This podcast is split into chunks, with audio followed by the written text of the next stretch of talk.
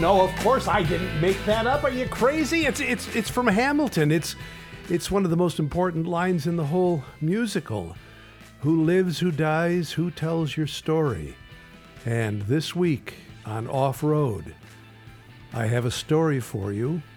A story of one of the most important men in Buffalo theater history. Now, he'll deny that. I know he will because he's, he did right to my face, but we all know the truth. Dr. Saul Elkin will be here today to tell his story, to make sure that it's told properly.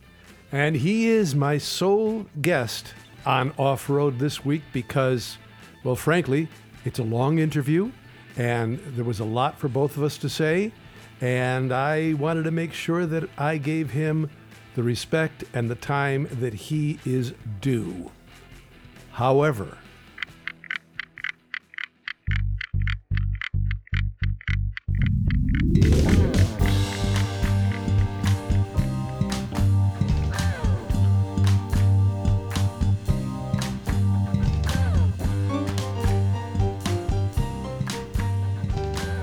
I think I've teased you long enough.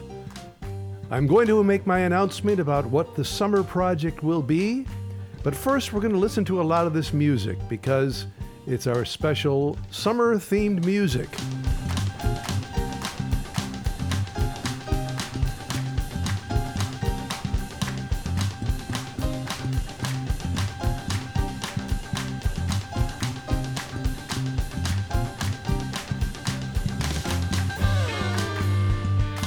I've been teasing you for weeks now, hinting that there is another special project this summer, and in two weeks it will begin. Following on the heels of last summer's very important recounting of the important dates and events in a history of Buffalo theater, I wanted to take a slightly different path this year and give some love to places on the outskirts of the Buffalo metropolitan area. I will call these locations historic theater showplaces. Doesn't exactly roll off the tongue, but uh, I'm not really sure how else to describe these important and beautiful buildings and uh, locations. After last year's emphasis on the city, I wanted to give some love to those on the outskirts, which are no less historic, no less significant, no less magnificent. Some of you may have recognized that the music written for this summer has a relatively prominent organ track in the beginning. And, and the first showplace that I will visit is the home of the most famous keyboard instrument in any theater, the mighty Wurlitzer.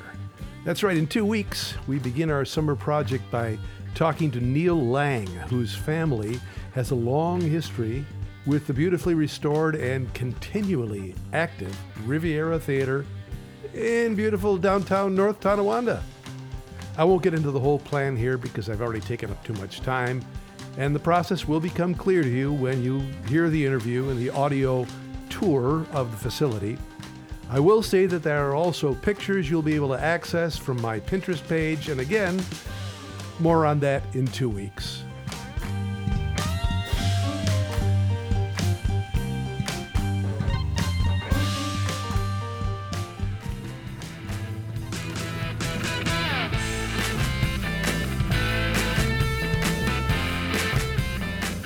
And now, on to our feature interview for this week's off road episode.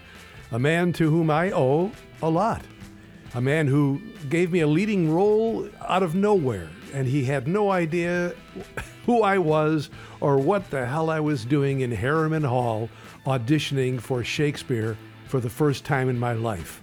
And since then, we have become close friends, and he has honored me with many other roles, both acting and directing, and I can't thank him enough. Ladies and gentlemen, here to tell his story is Dr. Saul Elkin, here on Off Road.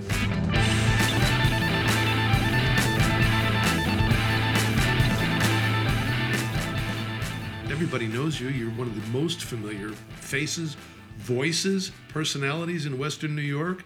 you're shaking your head, but it, it, like it or not, people know. people seem Possi- to. Possibly that's true. Well, let's say infamous. Uh, let's say notorious. uh, yes, notorious. That's notorious. It. Don't go near that guy. but but nobody knows. I don't think anybody really knows the whole story of where you came from because all of a sudden you appeared here in 1969. Was it? 1969 Yeah, and you were born in Williamsburg in in Brooklyn. in Brooklyn. Okay, so let's talk about Williamsburg and and your Okay. childhood and everything. What can you remember and tell us about your family, about the things? Well, I I remember very little, but I I do remember my parents, and they were both immigrants. My mother from Romania, my father from Russia. Mm-hmm.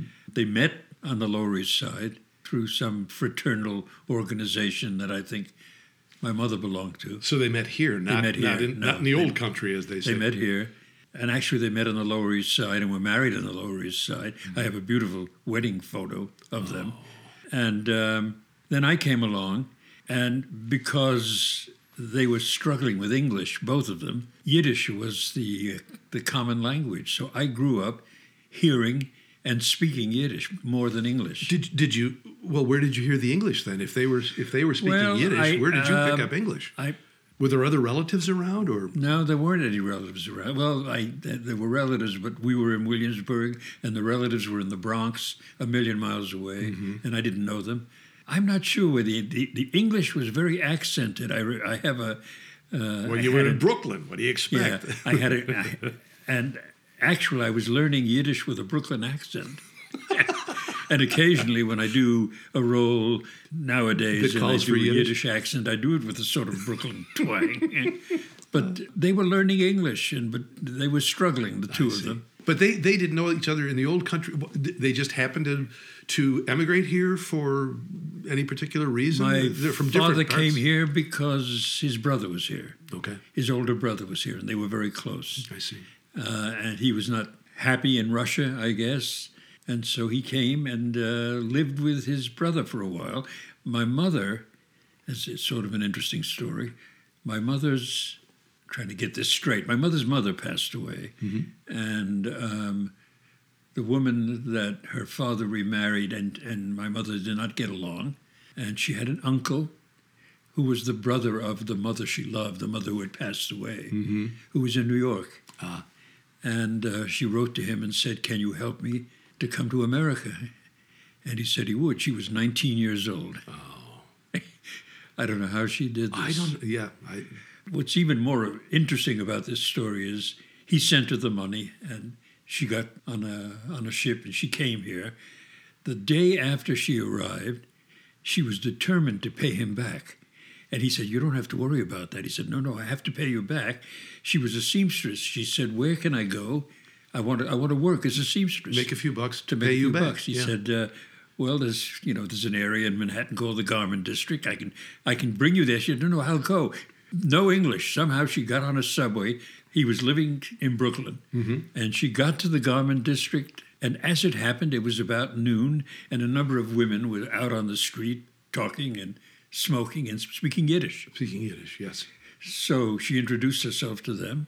And she said, "I I can sew. Anybody? I can sew. Yes. Is, is there is there a possibility for work here? Hmm. And one of them, a woman named Sarah Rosenberg, said, "Yeah, come with me. Come upstairs. I'll introduce you to the boss."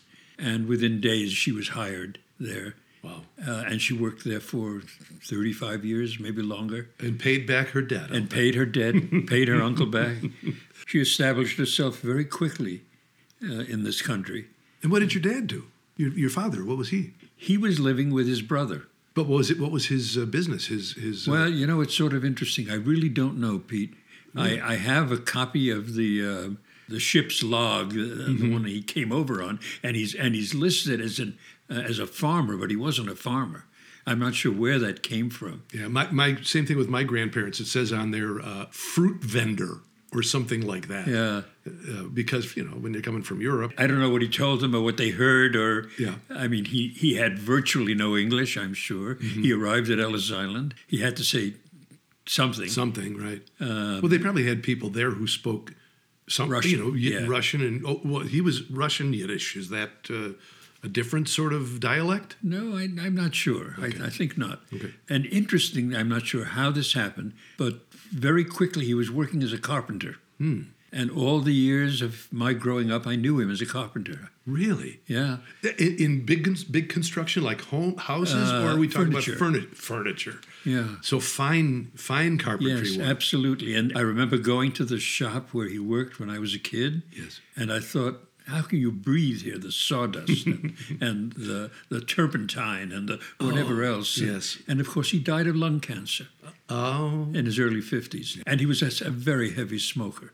I must have been, I don't know, eleven or twelve when uh, I visited his shop, and I couldn't believe how, how the men there, how he was surviving in all of that atmosphere. then they didn't have the protective No, stuff that we, no, you know, the masks and the, and the ventilation to suck out the sawdust and those. And then, interestingly, um, when the when the Second World War broke out, Pearl Harbor was 41. I was nine years old. My father was eligible for the draft, and somehow he managed to get a job at the Brooklyn Navy Yard that kept him out of the out of the army. I see. And because he was a carpenter, he was very quickly moved into building furniture for the ships and for the ships, like yeah. c- cabinets and, and all sorts of furnishings for Ab- desks and chairs Absolutely. and things. So he was right back doing what he had been doing. Wow. The sadness for me is I have not no example of his work. That is sad. Not even a picture in the background. You see like a Um, like a I don't think a so. dresser or a bureau or something or a chair. Nothing.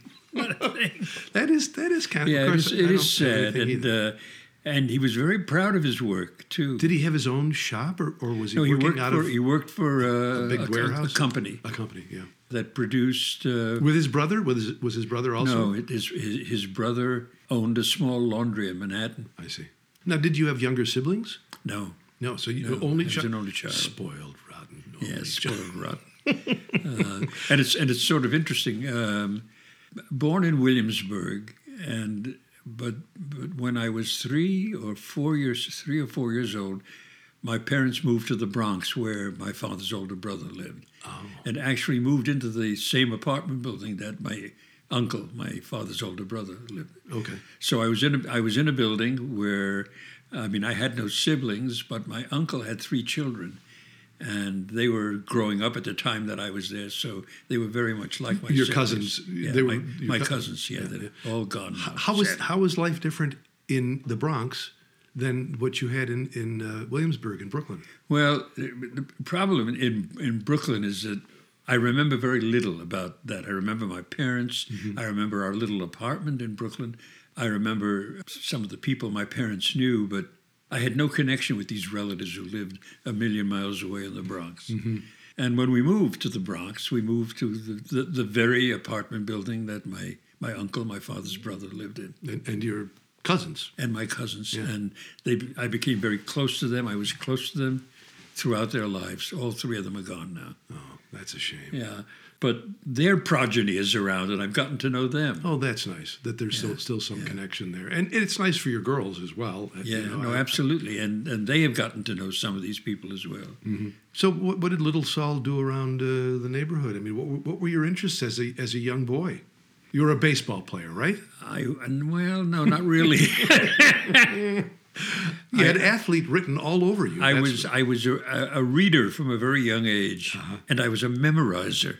Ah. Uh, and I think my dad pushed me into this. There were, he subscribed to a weekly uh, Yiddish newspaper in which there was, in which there were poems, and for some reason he prodded me into memorizing those poems. How interesting. Did now did he have a, a- any interest in theater or No. or performance or anything like that? none. He just thought it was a good idea He for just his thought it was a good to- idea.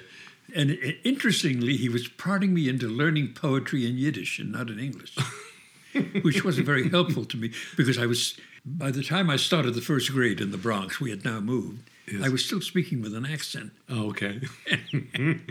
which was not comfortable for me. yeah, yeah. And did he trot you out in front of the, the uncles and then, hey, come on, little Solly's going to come and do, do a Exactly. poem for a, those those poems that I memorized, I would, the fraternal organization through which my parents met would meet occasionally, and I would be dragged along as a child, and I would recite.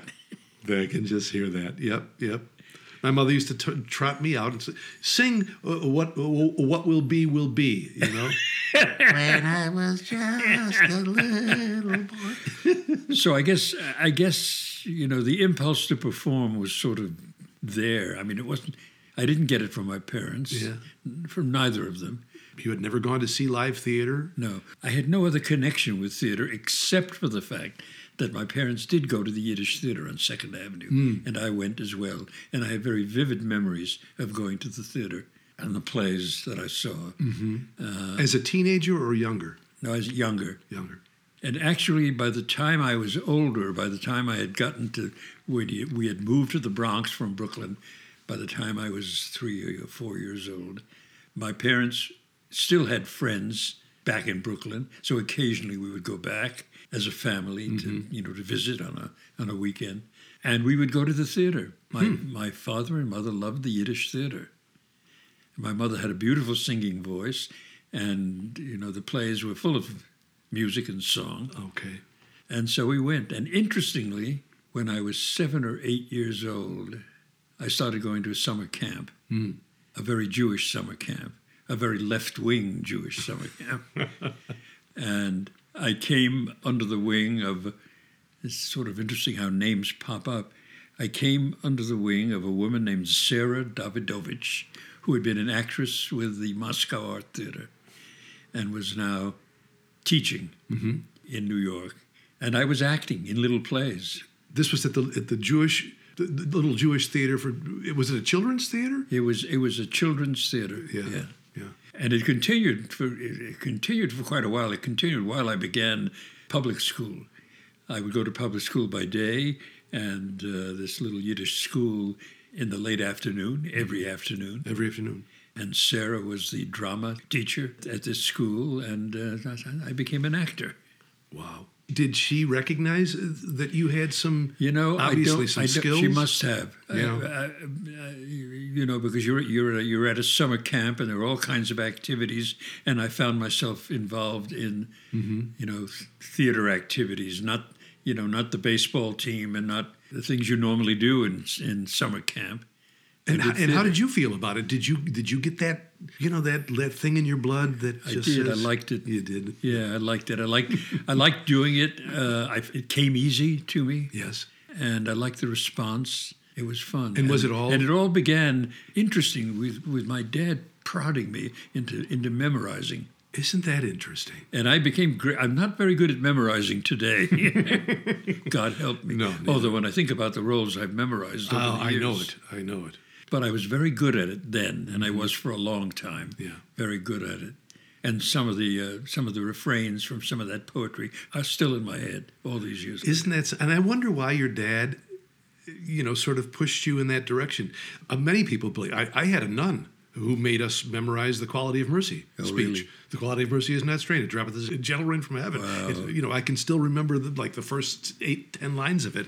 But there was something about a belief at that time that memorization helped develop your mind. I think. I think it might have been that. Mm-hmm. I think. It wasn't just that it was entertainment value to trot you out at parties. No, it, It- it- he really thought he was doing that. something. It was it was it was a it was a very sort of familial thing. It Mm-hmm. it happened in the apartment. Eventually, it, it it emerged. It moved into other venues. Yes. But I have a very very sharp memory of my father saying, "My name is Saul. My parents never called me Saul. Both of them called me Solly. Solly. and I can still hear my father, you know, picking up the paper and saying, "Solly is a good one." and what he meant was another poem. Another good one to, for you to memorize. Yeah. Oh, that's very interesting. So now you're in this you in this young young people's young theater group. I am. Yeah. And and does that also follow into like your school activities? It- did you start it doing did, plays and it things? Did. I, I, not until high school, however. And, and, and by the way, all the plays that you were in, were they in all Yiddish? in Yiddish. All Yiddish. Okay. Yeah. But then in high school, finally. Well, it's sort of interesting. Sarah had been in the, you know, in the Moscow Art Theater, and there were people in New York who knew her, and one thing led to another, and Maurice Schwartz, who ran the Yiddish Art Theater, which was a huge, Broadway sized theater mm-hmm. on Second Avenue, was looking for a boy for a play. And he said to Sarah, Do you have somebody? And uh, she said, Oh, I have the kid you need. so I auditioned for Maurice Schwartz, and I was cast in a play called The Treasure Hunters, The Treasure Hunters. based on a story by Sholem Aleichem, who wrote Fiddler on the Roof, who wrote the stories that Fiddler on the Roof is based on. Um, and The Treasure Hunters, it was felt that a treasure somehow had been buried in Russia, somewhere along. The, and the story that Sholem Aleichem wrote has a little boy finds a gold coin in the Jewish cemetery. And immediately the issue is do we dig up the cemetery? Right. Is that part of a larger treasure? Yeah. And the local rabbi says, absolutely not. We can't dig up the cemeteries. And the rest of the town is saying we have to. We're, we are we are poor peasants. If there's if that's one gold coin, and so the town suddenly become treasure hunters. But the rabbi persuades them not to. Not to And- de- defoul the, the cemetery, Yeah, and the uh, desecrate. and the play ends with a, a celebration, paid for with the one gold coin that the little boy finds. So and everybody else in it, it was all it was an adult play. You were the one child. I was the one child. Yeah. And- and uh, my you know either my father or mother would uh, we were living in the Bronx at this point would uh, we would go down downtown and to rehearsals on Second Avenue in the subway they would wait for me on weekends they would drop me off and I would be there rehearsing and I was surrounded by wonderfully talented people I bet. Maurice Schwartz's company was extraordinary. Interestingly, when I started the Jewish Repertory Theater here, my cohort, David Bunis, with whom I began, found a poster from not not the Treasure Hunters, but that season. and many pictures of the actors and actresses that I knew were on that. How interesting. Yeah, And your parents were so supportive. They help you get back and forth through rehearsals. absolutely. Isn't God, that God only knows why. Well, it, you know, it is interesting because uh, you know they obviously supported that. They could just as easily have said, "This is a waste of time. Go learn bookkeeping. Learn, But here, and here's learn here's the, the, interesting industry." the, or- the interesting end of the story is by the time I was in high school and moving into my final years and beginning to think about college and mm-hmm. a career, my father decided that I was to be a dentist. I don't know where that came from either. I don't think there was a dentist in his family. My mother wanted me to be a dentist too, and I'll tell you why. She said because a dentist doesn't have night calls, doesn't have people coming to his. The dentist it- sets. that- he closes the door at five o'clock, it- and people come to you. That was my mother's And theory. we, and we were, my family was going to a dentist who was very well off, had, mm-hmm. well, there you go. A tremendous practice. You could be like him. Exactly. So, in my senior year in high school, I applied both to um, Columbia and to NYU as a pre-dental student, Really? and I was accepted in both places. And I went to Columbia, and I started out in my freshman year as a pre-dental student. Were you, were you good in math and sciences in high school? No.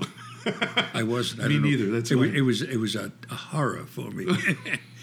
and interestingly, I don't know how many weeks into my freshman year at Columbia, I saw an audition sign um, For the school? for the Columbia Players, who were doing much ado about nothing of all things. All things. And I auditioned, and my English was not very good, but I got cast in a small role. And one thing led to another. I So very- you were still you were still uh, you're you were still Yiddish dominant, absolutely and you still had an accent Um, with your English. I mean, Yes. Well, although I must say that when I was cast in this production of Much Ado About Nothing, I was a freshman. Everybody else were, you know, more senior to me. yes, And I listened to them, isn't that and my English changed, Boy. and the and the accent sort of disappeared. isn't that interesting? And it was it was also you know Columbia was you know an Ivy League school. It was Yes, uh, I was right in very the heart of Manhattan. Oh yeah, very out of place. Uh, I mean, the son of immigrants who spoke with a slight accent. I couldn't I couldn't have been more out of place. Out of place. But I was surrounded by people who were not, who had come from uh, prep schools, uh, and made their way to an Ivy League school. Were you well accepted? I was well accepted, That's yes. nice. And interestingly, I had been I was accepted at both NYU and and Columbia, uh, and uh, I was accepted at NYU w- and was all set to go there when I got a call from an admissions officer at Columbia saying that uh, if I was still interested, they were interested in me. Wow. And would I come down and, and, and uh, for an interview with uh, somebody on the faculty there But still, as a dental, a pre-dent as a student. student? Yeah. How interesting. Well, then your your math and science must have been. Well, it was not. I mean, I, I was okay. It was not great. Yeah. Actually, you know, my math through high school was terrific. It's when I got to Columbia as a freshman and as a pre-dental student, I had to take chemistry and uh, and calculus. Yes. Those were killers for me. Me too. Oh, I, can, I just can couldn't. I couldn't do it. And somehow, you know, the, the theater bug had been Had been planted with me in your- long your since. blood, Yes. Well, now that was the first one, uh, Much Ado. Did you continue throughout your next couple years, and then suddenly, how did you end up being, a the- or didn't you end up being a theater major? You must have come out with the Well, I, theater would- degree, I, did because there, there was no there was no theater major at Columbia at that point, so I became an English major. an English major. Okay. Uh, and I continued to perform with the Columbia Players, which were it was not part of a department, but very well funded by by the university. Interesting. So we did uh, three or four very full productions every year. Mm-hmm. In uh, there were two or three theaters on the Columbia campus. We were in all of them. And by the time I got to my senior year, I don't know how many plays I had done with the Columbia Players. And I was approached by the assistant dean of, there was a graduate theater program at Columbia. I was approached by, I guess he was the assistant to the dean of the, of the drama school mm-hmm. and asked if I was interested in becoming an MFA student. Student, right? Canada. And yeah. I, I had no inkling what that was. Right. But I said, okay, is it more theater? I'll do it. you caught his eye, obviously, and he said, you know, you can take this further. yeah. And we've got the Master of Fine Arts, and of course, as most of us would have said, well, what does Yeah, that and, do? and, it, and it's interesting now that the Columbia now has a very good MFA program, but it's different than the one that I, I was a part of. Mm-hmm. The people with whom I studied were long gone by the time Columbia decided to reinvest uh, in graduate theater. I see. So we were a very tiny department. But again, I, you know, the uh, I acted in one play after another. Wow. And when you say very tiny department, are you ta- are, we talking about a dozen, or are we talking about less than fifty? Less than 50. Less than fifty. Yeah. And what did the what did the assistant dean or the person who was talking to you about this originally, and he said, "Would you be interested?" What did he say to you that made you think? Was it just, "Can I do more theater?" Or did he did he dangle something out in front like you could be a teacher, he you could he be had, a he had come to see me uh, in a play that I had done as an undergraduate, or, Mm-hmm. or perhaps more than one. And uh, he called and asked if I would stop by. It was on campus, so I, I stopped by and chatted. And I had seen one or two plays in the graduate I see. school, and I knew some of the students, but I didn't know. I didn't know any of the faculty. He said that they didn't do a lot of recruiting, but they were willing to offer me a position in the. He knew I was a senior and thinking about the future, so they offered me a slot in the. Uh, Was it was the there scholarship class. money involved? I mean, There was there was there was scholarship money involved. Okay. Yeah. Okay. And how did things change from the undergraduate to the graduate? Was it just more intense? Was it just more of the coursework that was? It know, was it was more theater and that? intense. It was, uh, and because the the then dean of the graduate drama program at Columbia, a man named Milton Smith, had been a Broadway stage manager and had connections with the Broadway theater.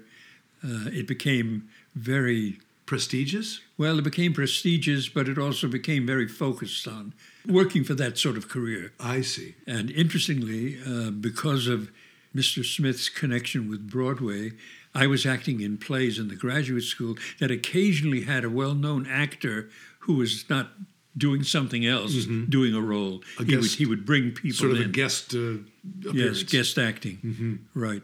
And so I have a very vivid memory of acting in a play with Melvyn Douglas. Oh man! Wow. I mean, it just I was just I was going to ask you what are there any names? we- Let's drop some names here. Well, But yeah. Uh, well, Tony Perkins was a classmate of mine, is that right? and and and actually, I we were in acting class together. We were in a directing class together.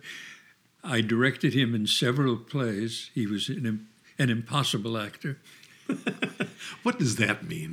D- well- difficult? I mean, he was he just was not an actor, but he was the son of a, a very well-known Broadway actor named Osgood Osgood Perkins, and uh, so his, his you know his life had his life's path had been Predetermined. predetermined. We got along very well, and in the middle of our first year, wow, all of this stuff is coming back to me. there was a play called Tea and Sympathy on Broadway that Elia Kazan had directed Directed.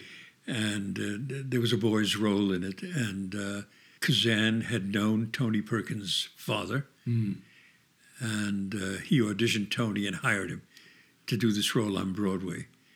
And we all went downtown, all Tony's pals, to see him make his Broadway debut. How tremendously exciting. Yeah, it- hugely exciting. And we remained friends for a long time until his life took him in other directions. directions. Took him to Out Hollywood. Oh, to, out to Hollywood, sure. Had you had you visited other Broadway theaters and shows throughout your college, your gra- your I should- did. probably graduate yeah, career? I did. I did what I did what lots of young theater students did in those days. I would gather in the intermission crowd on the sidewalk and go in and see the second act. Find an empty seat. Right. Oh, perfect. And I saw lots of second acts. yes. Okay. but I saw lots lots of other things too. And I, you know, I once I had gotten into graduate school, I think I I, I knew then that this was going to be my life at mm. some level. Yeah. I mean, I'd hoped it would be on Broadway, but I knew it would be my life at some level. Well, let's talk about how you got into some of your Broadway or off Broadway productions. How were they connections th- made through the the professors and so on at Columbia? Yeah, it was pretty much. Um, Eddie Foy Jr. was also one of my classmates. he and I acted in two or three plays together. Oh, very cool. Yeah. yeah, that's good. Well, on one occasion, a French company had come to New York to do a French version of Hamlet. Jean Louis Barrault, who was a hugely famous actor, uh, came with the production in which he, he played Hamlet, and he came to visit our department, talk to us. Strictly as a guest lecturer, not a performer. No, no. Just somebody Just- just, just a- came to talk. He was he came to talk in the course of which at one point he said, uh, "By the way, does anybody speak French?" My hand went right up. I spoke very little French. I had taken a French course. A couple of us, two or three people, uh, raised their hands. He said, "Oh, you you stay, you stay." So Oh. everybody went away. He handed me a script of Hamlet, the first scene in French Oh dear. and said, "Can you read this?" And I and I read it. He said, "Good, good, good." A few days later, somebody from his company called and said, uh, "We we want to offer you uh, a small role as one of the soldiers at the beginning of the play, Oh, Bernardo or Bernardo." Yeah.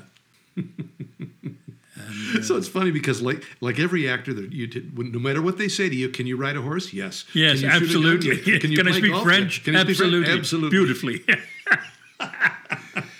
well, and so I wound up on Broadway Wow. in a in a French production of Hamlet, playing Bernardo, as a matter of fact.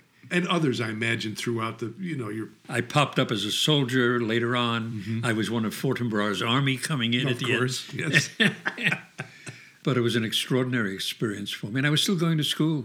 Did you get equity I got equity. uh, uh, from from that play? Well, actually, you know, I didn't. But many, many years later, I was doing a show at the Studio Arena here in town. Yes. And one of the actors happened to be a former president of Equity. And we were chatting, and I was telling him the same sort of story I'm telling you. Yes. And he said to me, uh, Are you getting uh, an equity pension? I said, No, I don't think so. I said, Well, did you do a number of equity shows? I said, Oh, I did several. Sure. He said, Well, write them a letter and say that you are who you are and try to remember the, the roles that you play. Give them a rundown of everything you've done. And I've been getting an equity pension now for I don't know how many years. It's not a lot, No, but but I get a monthly check. that- that's lovely. That's Yeah, lovely. it really is. It's one of those things where, as you said before, you, you didn't know what you were getting into with the MFA. You didn't know what you were, you didn't know anything about equity. And Abs- sudden- absolutely not. and you're getting- I, I didn't. I, I, I had no inkling that you know that acting in this uh, in this French production of Hamlet made me eligible down the road for an equity pension. Can you remember? I know there's there were probably several productions because I, I looked them up. There was there were 250 or something Broadway or off Broadway. Anything that sticks out as memorable? You always remember your first one. I know that. Yeah. But anything after that that you that you say, oh, I'll, I'll never forget working with, you know, I did lots off Broadway, as a matter of fact. Mm-hmm. The most memorable for me, because I got to know the playwright, was an evening of three one acts by William Saroyan. oh, okay. I was cast in one of the three, and by the time in rehearsal we opened, I was in all three. and uh, Saroyan was very present at uh, the rehearsals, and we became very friendly. He was a very heavy drinker, and I remember going out Got to go have a drink afterwards. with them, of course. And, and I think that was most memorable to me. It was off Broadway. It was at the Theatre de Luce. It ran for quite a long time. You remember any really good reviews or any really bad reviews? Actually, this is really interesting.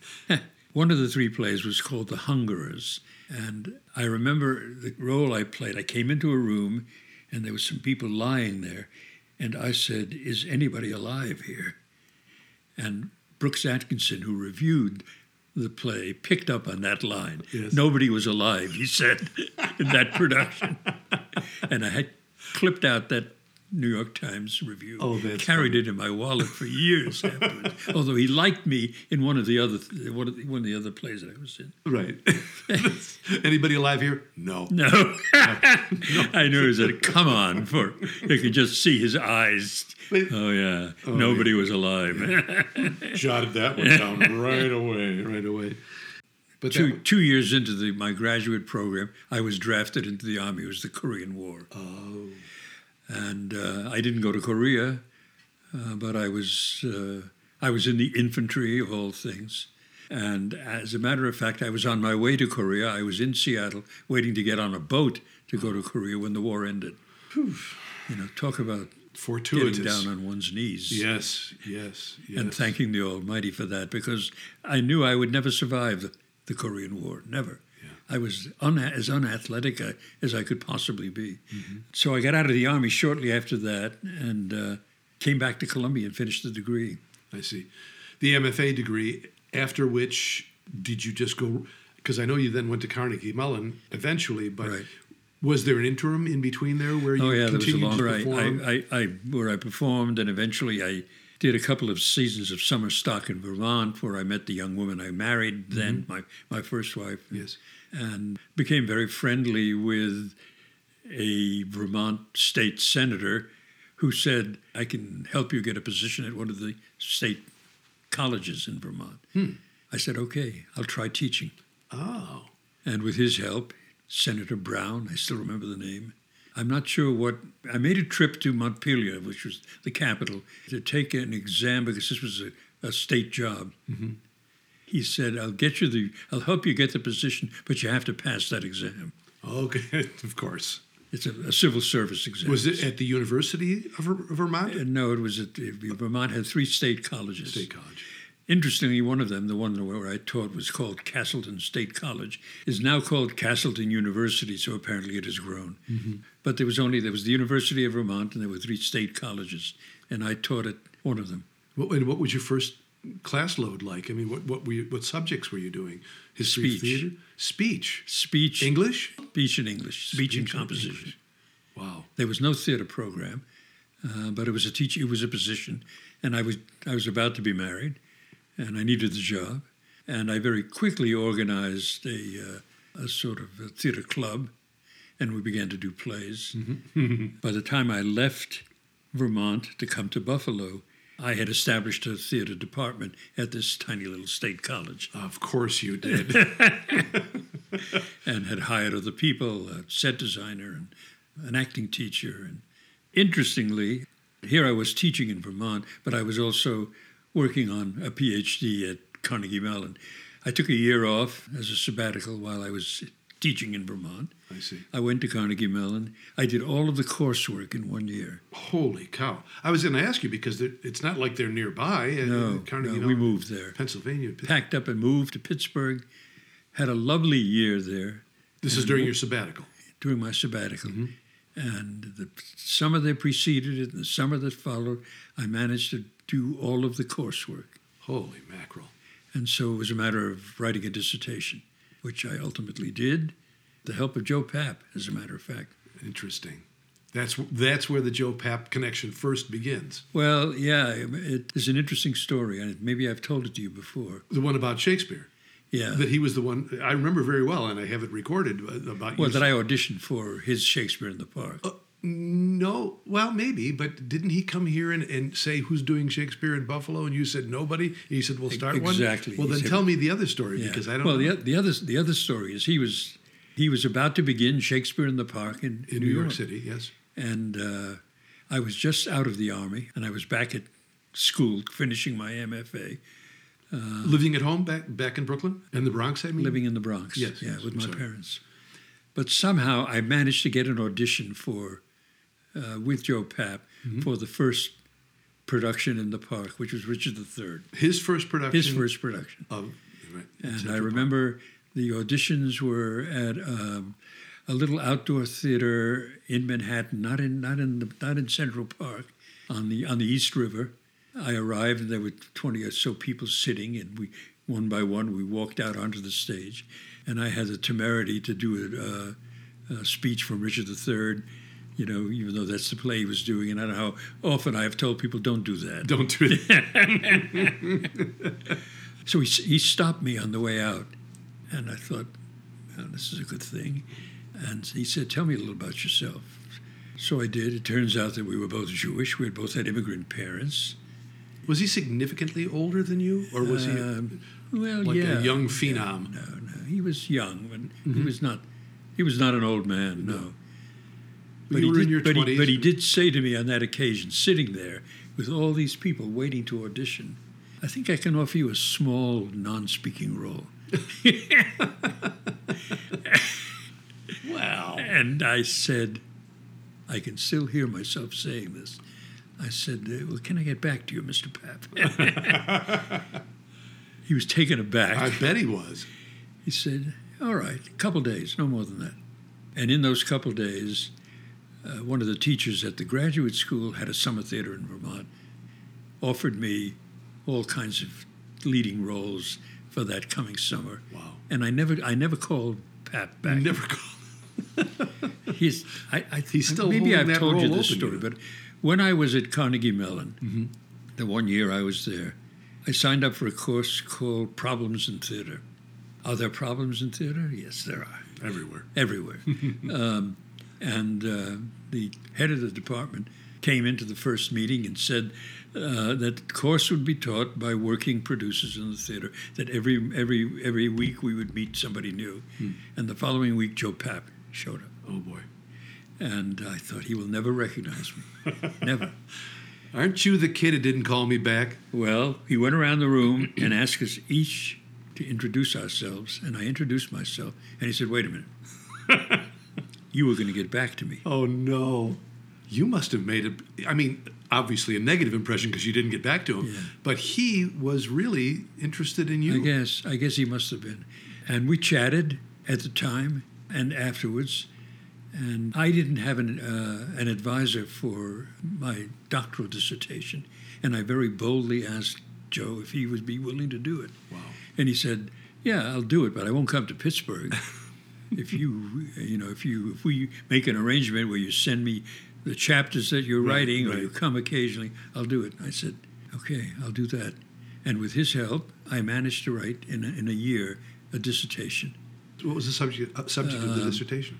It was um, it was something called total theater. I had, uh, which was uh, a notion that Wagner had invented when he was doing his operas, which was that you would bring all aspects of the arts to bear. I see. And so I wrote I wrote a dissertation in which I said it might be possible to to view the production of Shakespeare plays through the eyes of the total theater director and bring all of the arts to bear, sculpture and choreography, music, and yes. whatever. Right, right.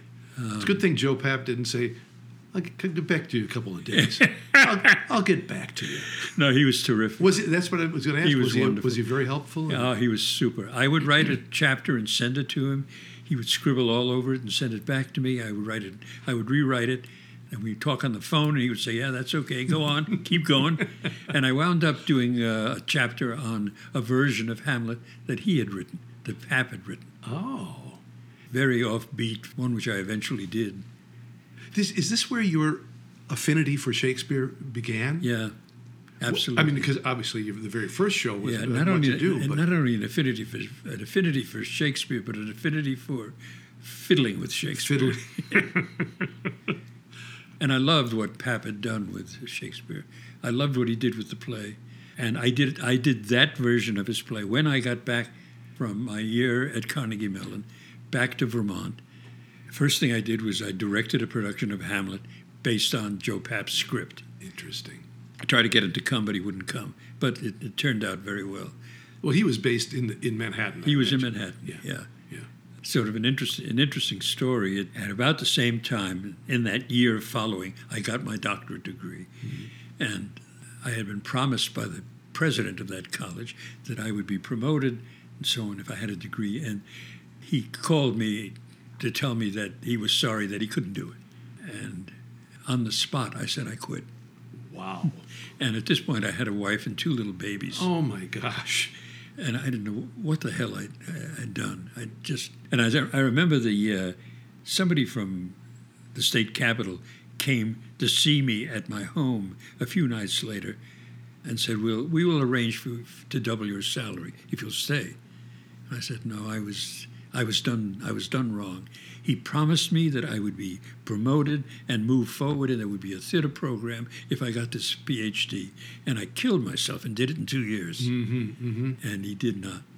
Did he give an excuse, a financial reason or anything? That I, I we- think he said there, you know, there, there, there was a procedure. He just couldn't do it.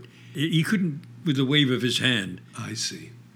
And Couldn't I, make it And I remember saying to him, "Yes, you can. You can do it." Yeah. I mean, we were If on, a- really on a first name basis, Yeah. Uh, and he said, "No, I can't do that." So there I was, you know, uh, with no job and with a family, and uh, a friend who had been at Columbia with me was running a very small department at the University of Buffalo. And you said where? and I called him and I said, "Can you make just can you make a suggestion?" And he said, "Uh, let, "Let me call you back in a couple of days." And he did. And he said, "I can offer you a one-year position here." I said, "Okay, I'll take it." Yeah. So this little family and I, we packed our things up and we moved to uh, Buffalo. Because you had quit the other place. I had and- quit. And, you had a friend who had a, Yeah. a connection in Buffalo. Right. Yeah. Absolutely. Was he was he uh, a chairperson or, or, or he was the chairperson of a very small department. And I, I had a very good first year here, at the end of which he said, Will you stay a second year? And I said, Sure. And at the end of the second year, in spite of the difficult process that people normally went through to get tenure, I was offered tenure after the second year? after a second year. Wow. I had no inkling what that was, really. Right. I had no inkling what impact that it would have on my professional career. Right. But I said, okay. Tenure's a wonderful thing, but it's also you're locked in Oh, absolutely. because you, as you said, you had a wife and two kids, and now you have some bit of stability and you have security. You're in Buffalo and you were there. Absolutely, and I and I and I realized all of that, and in spite of my dreams of a career on Broadway or elsewhere, I realized that what I had was a kind of security here. I had a wife and I had two little boys, and now I would have a job for life as long as I, you know, Mm. That's what it meant, Did yeah. did it well, and so I took it. And did you have dreams of developing the UB department uh, uh, to a higher, uh, I mean, to, to a more complete? You said it was a very small department. Were you already thinking because you were thinking that in Vermont, he was going to do this, this, and this, and I, now I began very quickly to think that I would like I would like the department to grow and how to make that happen. Mm-hmm. And, and I pushed for it with every dean that came along Yes. in the next two or three years. And little by little, the department grew. and how do you explain that? Just because you were such a good salesman? You know, I'm not sure, Pete. I was very determined. I liked. I came to like living in Buffalo, Yes. and here I had this rarity for someone who wanted a life in the theater. I had a job for life Yes. if I wanted it. Uh, and you wanted to make it into something that wa- was I- worth. I, I wanted something better. yes. Yeah. Yeah. What was the most they were doing at that time? When you say it's a small department, they were doing a couple of productions a year on a very small stage. Of course, this is long before the the Amherst campus even existed. Oh, the Amherst campus didn't exist. didn't even exist. So you were No. over there in what Harriman was it? We were in Harriman on, Yeah. on the Main Street campus, and we were performing in uh, what had been an old library in Harriman that was transformed into a theater Mm-hmm. into a theater space. At one point, the guy who hired me had stepped down his chair, and I thought, "Oh well, this is a job I'll get," but I didn't get it. they hired somebody from from New York, uh, a guy named Gordon Rogoff, who had been at Yale and other places, and. Uh, Had a resume of some had sort. had a had a resume. But Gordon and I hit it off very well, and we had we had the same sort of ambition. That's what I was going to ask. Who who else had this vision of of what? Yeah, I think I, I think Gordon did. As a matter of fact, Gordon saw it for himself as a stepping stone to someplace else. He didn't want to be in Buffalo very long. Right. Uh, he had written a couple of books. He was relatively well known. Mm-hmm. I'm not sure how long he was there, two or three years, but he left. There was a search for a new chair. I was hired. You're right. And uh, How many people in the department at that time? Just rough ballpark. Are we talking about five or six. five or six? Yeah, there was a costume designer, there was a set designer. Anneke France Anna K. France, yes.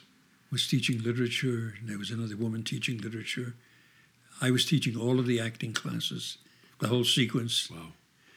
And you probably didn't have a, uh, probably weren't a lot of students going to UB. No, for no, no. I mean, Nobody, for no, law, there, there for weren't, business. Yeah, There weren't high school students around the country thinking of a thinking of UB as a place to study theater. yes, right.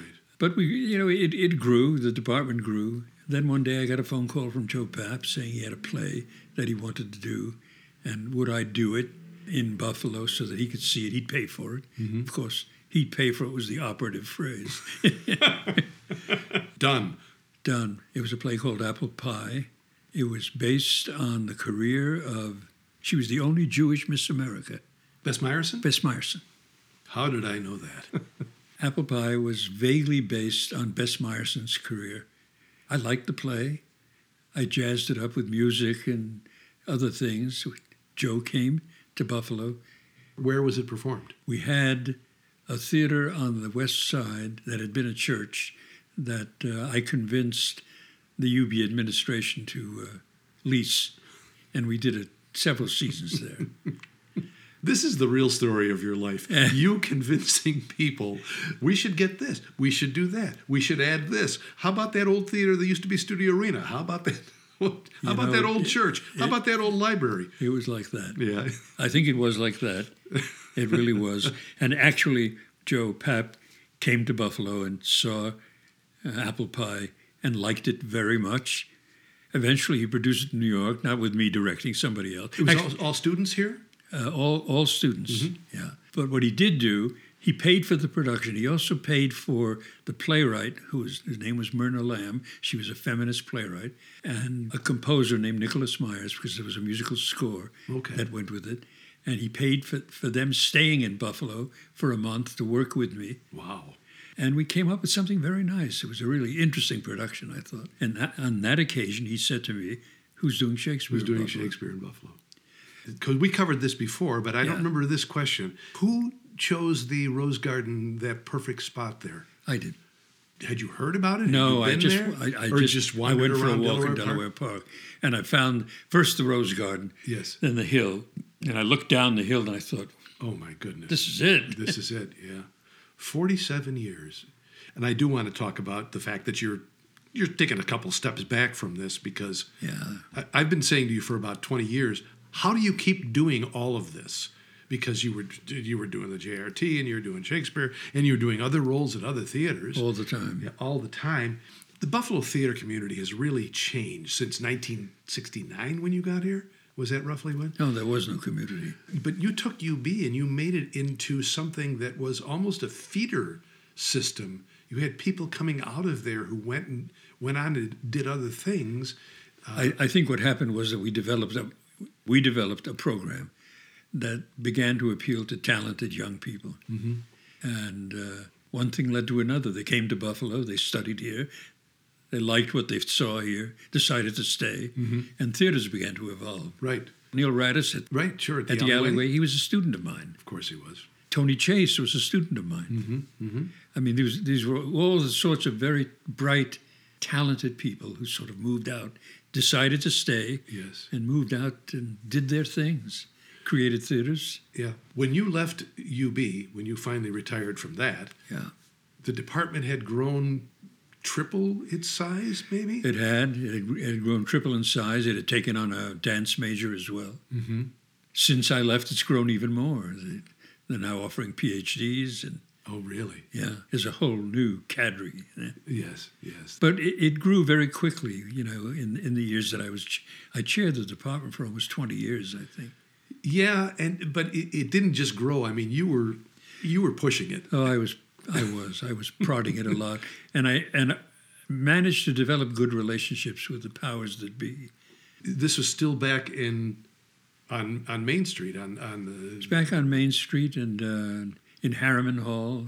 I mean, because now there's that gigantic center for the arts with what four theaters and a black box and. Uh, It, I mean, well, I was very, I was very much involved in planning that building. Mm-hmm. I had no inkling that I would not continue, that it would, it would move on without me. but that was okay too. I Sure. mean, well, you found things to do. Yeah, I did find things to do. Actually, I found the theater scene in Buffalo to be very friendly. It was possible to continue to work here, to do plays that I liked, to do roles that I liked doing, and uh, How did you make all the connections with other theaters? You worked at Studio Arena. You auditioned and and. I, I, I never did you- auditioned. I was I was approached by whoever was running the theater. But how did that reputation get out there? How did people know that here's a here's a great actor? How did that happen? I mean, uh, you were a professor at UB. What me- what does I'm that mean? I, I'm not sure how that happened, except that the plays we were doing at UB were, were well attended. I got to know people. I Did- guess. what was the first play that you did that you, that you could, you, off the top of your head, that you did in Buffalo as a as an actor, as a performer? wow. Because I know you, I, mean, I know you worked with David Lamb. I know you worked with Lorna. I know you worked with, you probably worked with Neil because he was doing the center, the Pfeifer. Before it became the Pfeifer, it was the Center center. for Theater Research. Right, theater Yeah, I was still I was still chairman of the theater department at yeah, that point. yeah. Can you remember what the first? It must have been a, a Studio Arena show. I did. Oh, I don't know, maybe a dozen shows at the Studio Arena, Mm-hmm, and I'm trying to think who the first artistic director was. Uh, Neal Du Brock. It was Neal Du Brock, yeah, and it was the Christmas Carol. Ah. And I played uh, Ghost of Christmas Present, and then I did that several seasons. Yes, yes. But then word gets around, yeah. you know, and, and by that time there were other theaters blossoming. Uh, we mentioned It really was incredible. Yeah. I mean, what happened in Buffalo is extraordinary. I don't doubt that it happened. It has happened in the same way in other cities. I, I, I don't know how it could. I mean, we, we've all said that Buffalo has more theater than a population this size should be able to support, I know, and somehow does. and somehow does. Yeah. So let's let's talk about your stepping back from Shakespeare in Delaware Park. This thing that has become a staple of Buffalo cultural, and, everybody looks forward to it. People who don't even go to any other theater bring their kids to Shakespeare. This has probably, even you, probably you have to admit, you never expected it to last this long, no, or, be- or become this. This much a part of our. I mean, it's every every year the news covers it. Every year they you know they broadcast. I, it. to be honest, Pete, I, when I when I started it, I, I saw it as a, a one shot thing. we'll just do this this summer and we'll see what Uh, happens. really, and and I saw it as I was chairman of a very smallish department. Uh, I didn't have the money to produce a play, Mm-hmm. but I did have money to produce, to pay for uh, instruction, summer instruction, and uh, I asked, convinced a dean to let me use the money that I would normally use for to hire instructors, to hire actors. I see. Was part of the deal that you you would hire actors and then there would be students and others who would sort of be learning because they would be with the other actors. Absolutely, and as a so matter of you, fact, you not- sold it as an educational opportunity. Shakespeare in the Park became a summer theater course. Mm-hmm. It was listed in the summer catalog as Ah. Shakespeare in the Park 101, 102, whatever. All of the students who participated earned academic credit. It was deserved because they were working opposite strong, Yes. experienced professional actors.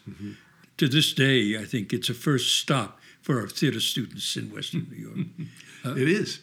I was not prepared for the response. Mm-hmm. I was not prepared for the thousands of people who showed up Yes. and continue to show up. And then out of nowhere, you know, a Jewish theater, which had been my uh, long been my dream, Sure.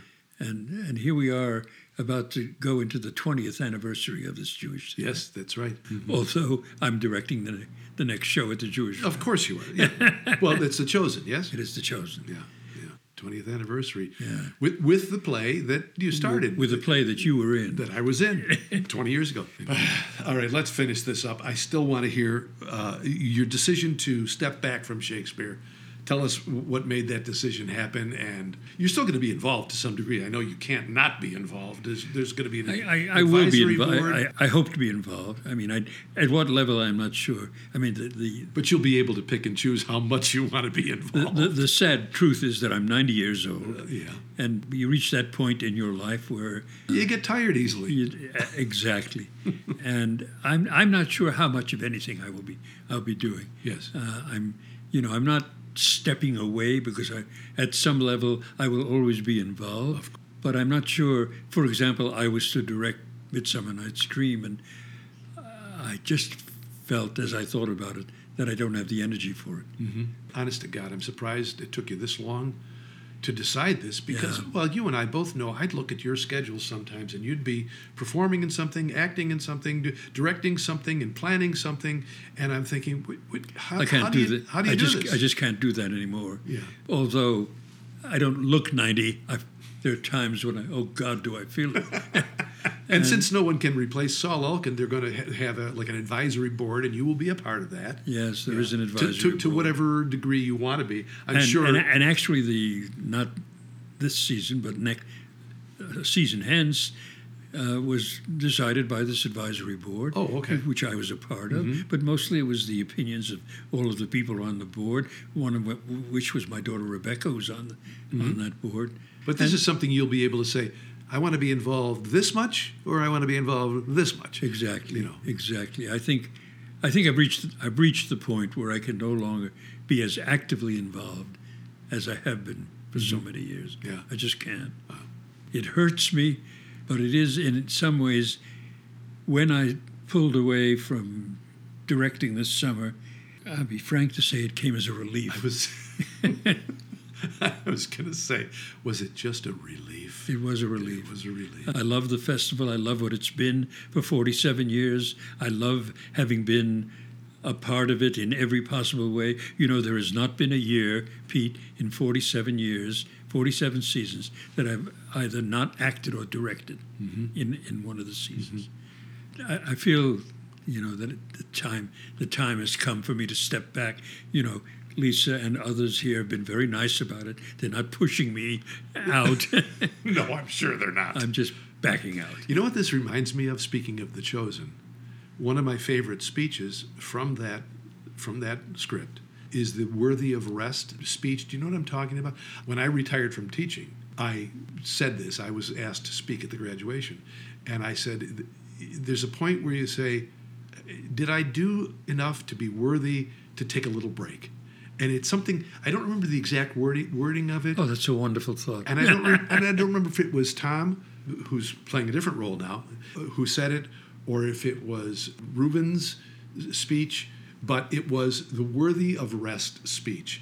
now, as I hear you say this to me, Yeah, I feel it has a bearing on my life. I, I, I think it does. If anybody does, Yeah. If any, does, you're worthy of taking a break. Yeah. Uh, If if nothing else, that's I think I am. well. and and you know, and, and I worried about the impact this would have on my family, especially my daughters. So I asked each of them what they thought mm-hmm. about my pulling away, and they said, "Oh God, at last."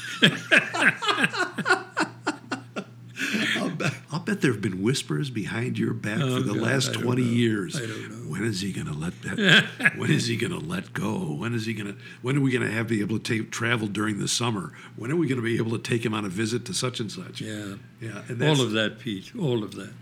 I feel very comfortable now about pulling back. And I will continue at the Jewish rep. I'm not sure at what level. Uh, Adam Yellen, is, who is now in the sort of managerial slot, is doing a very good job. Yes, he is. Well, Saul, thank you very much for doing Oh, I don't this. know if I gave you what you wanted. Well, I don't know. Uh, uh, you know, it Just happens. wonderful talking to you. But thank you very much. This has been just wonderful.